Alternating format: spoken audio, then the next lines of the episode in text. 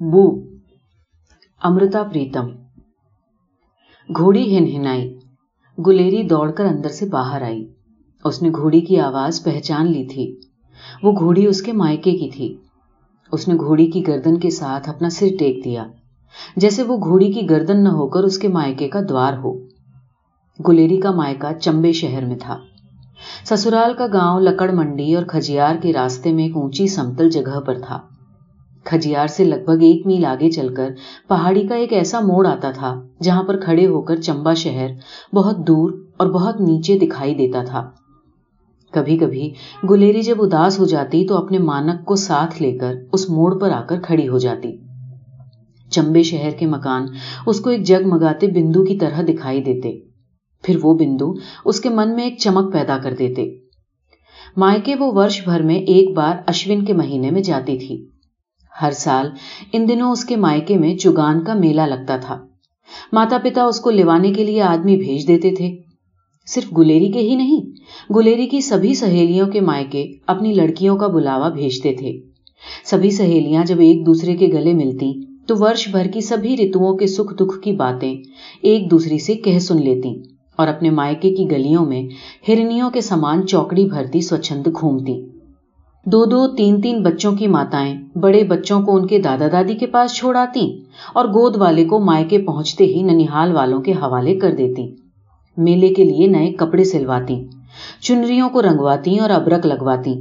میلے میں سے کانچ کی چوڑیاں اور چاندی کی بالیاں خریدتی میلے میں سے خریدی ہوئی سگندت صابن کی ٹکیوں کو اپنے بدن پر ایسے ملتی جیسے وہ اپنے کھوئے ہوئے کنوارے یوون کی گند کو پھر سے سونگنا چاہتی ہوں۔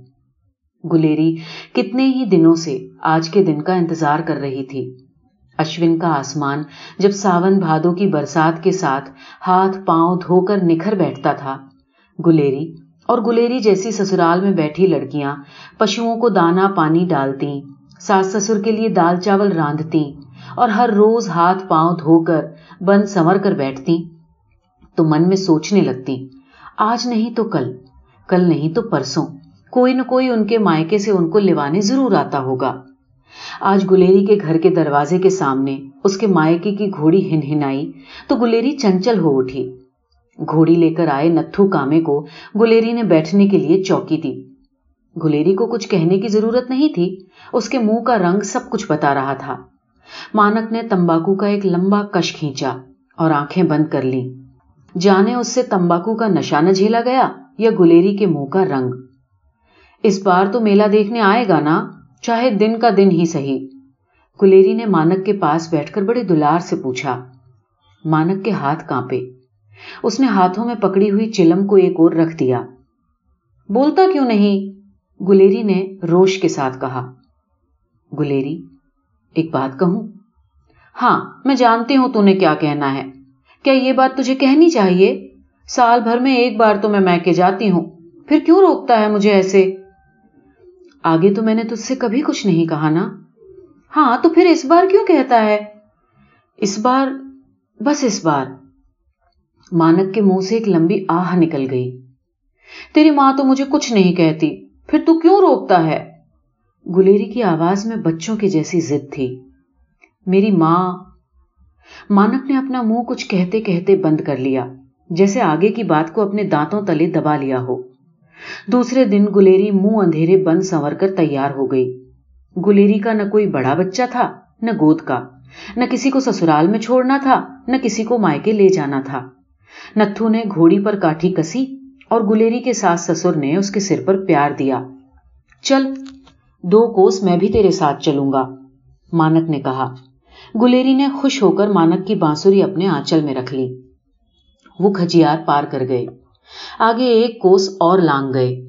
پھر چمبے کی اترائی آرمب ہو گئی۔ گلیری نے آنچل میں سے بانسری نکالی اور مانک کے ہاتھ میں تھما دی۔ سامنے کٹھن اترائی تھی۔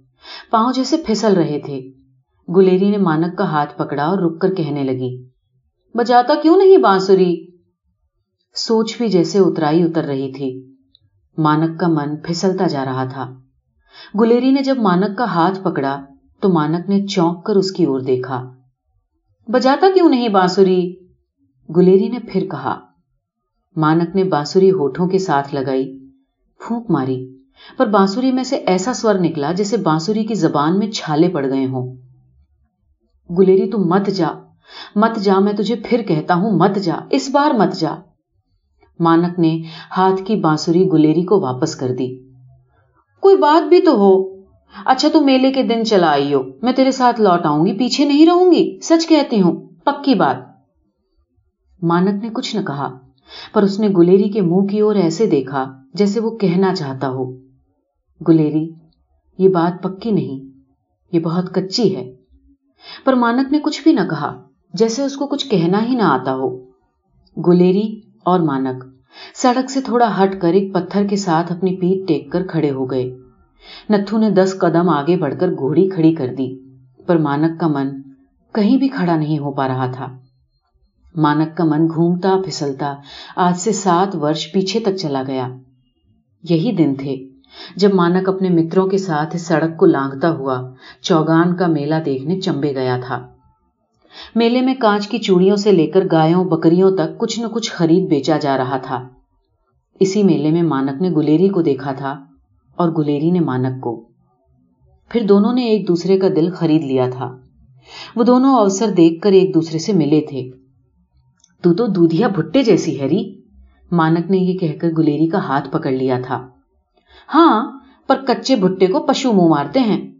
یہ کہہ کر گلیری نے ہاتھ چھڑا لیا اور مسکراتے ہوئے کہا تھا، انسان تو بھٹے کو بھون کر کھاتے ہیں۔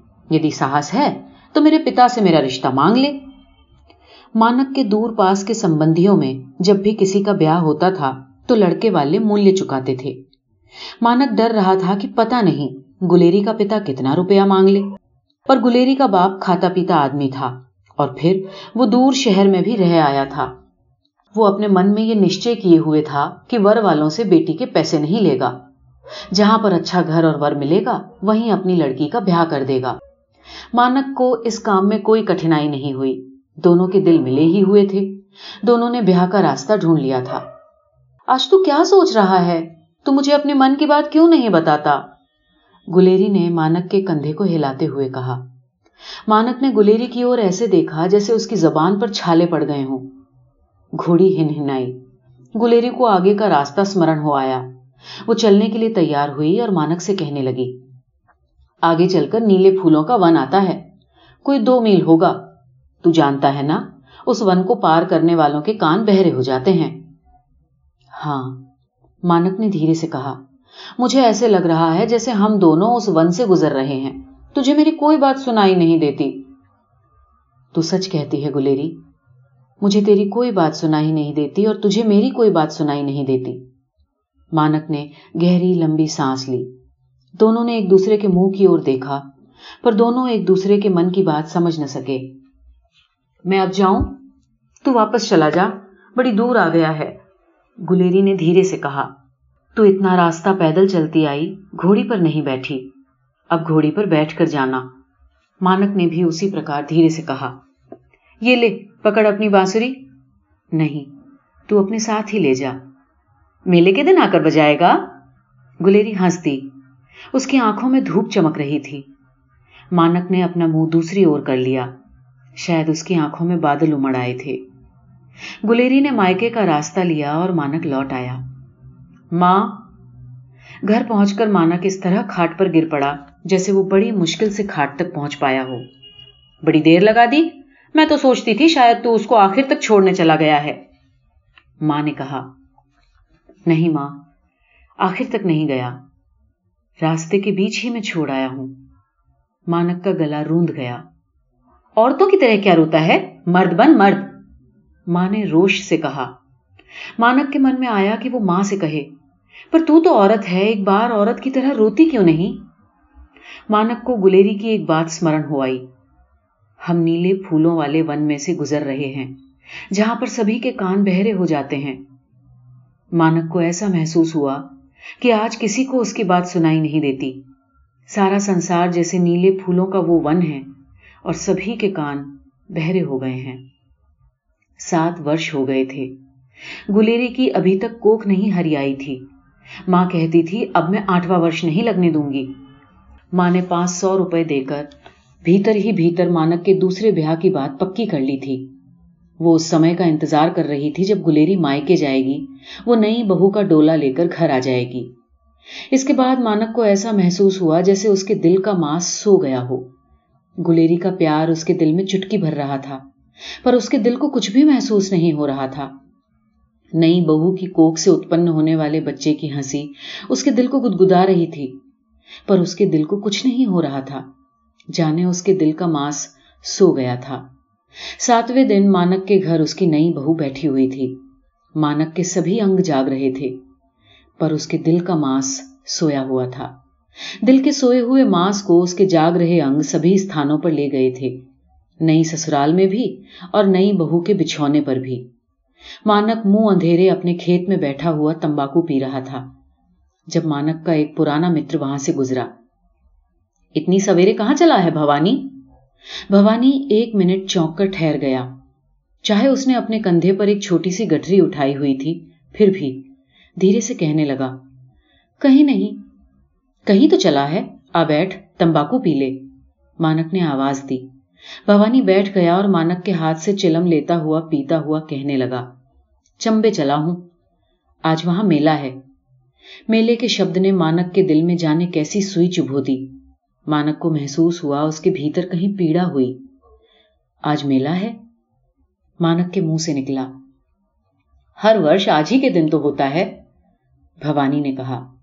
پھر مانک کی اور ایسے دیکھا جیسے وہ یہ بھی کہہ رہا ہو کہ تو بھول گیا اس میلے کو۔ سات ورش ہوئے جب تو میلے گیا تھا۔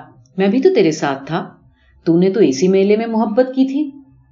بھوانی نے کچھ نہیں کہا، پر مانک کو ایسا محسوس ہوا جیسے اس نے سب کچھ سن لیا۔ اس کو بھوانی پر غصہ آ رہا تھا کہ وہ سب کچھ کیوں سن رہا ہے۔ بھوانی مانک کی چلم چھوڑ کر اٹھ کھڑا ہوا۔ اس کی پیٹھ پر لٹک رہی گٹری میں سے اس کی بانسری کا سرا باہر نکلا ہوا تھا۔ بھوانی چلتا جا رہا تھا۔ مانک اس کی پیٹھ کو دیکھتا رہا۔ پیٹھ پر رکھی ہوئی چھوٹی سی گٹری کو دیکھتا رہا۔ گٹری میں سے نکلے ہوئے بانسری کے سرے کو دیکھتا رہا۔ بھوانی اور بھوانی کی بانسری میلے جا رہے ہیں۔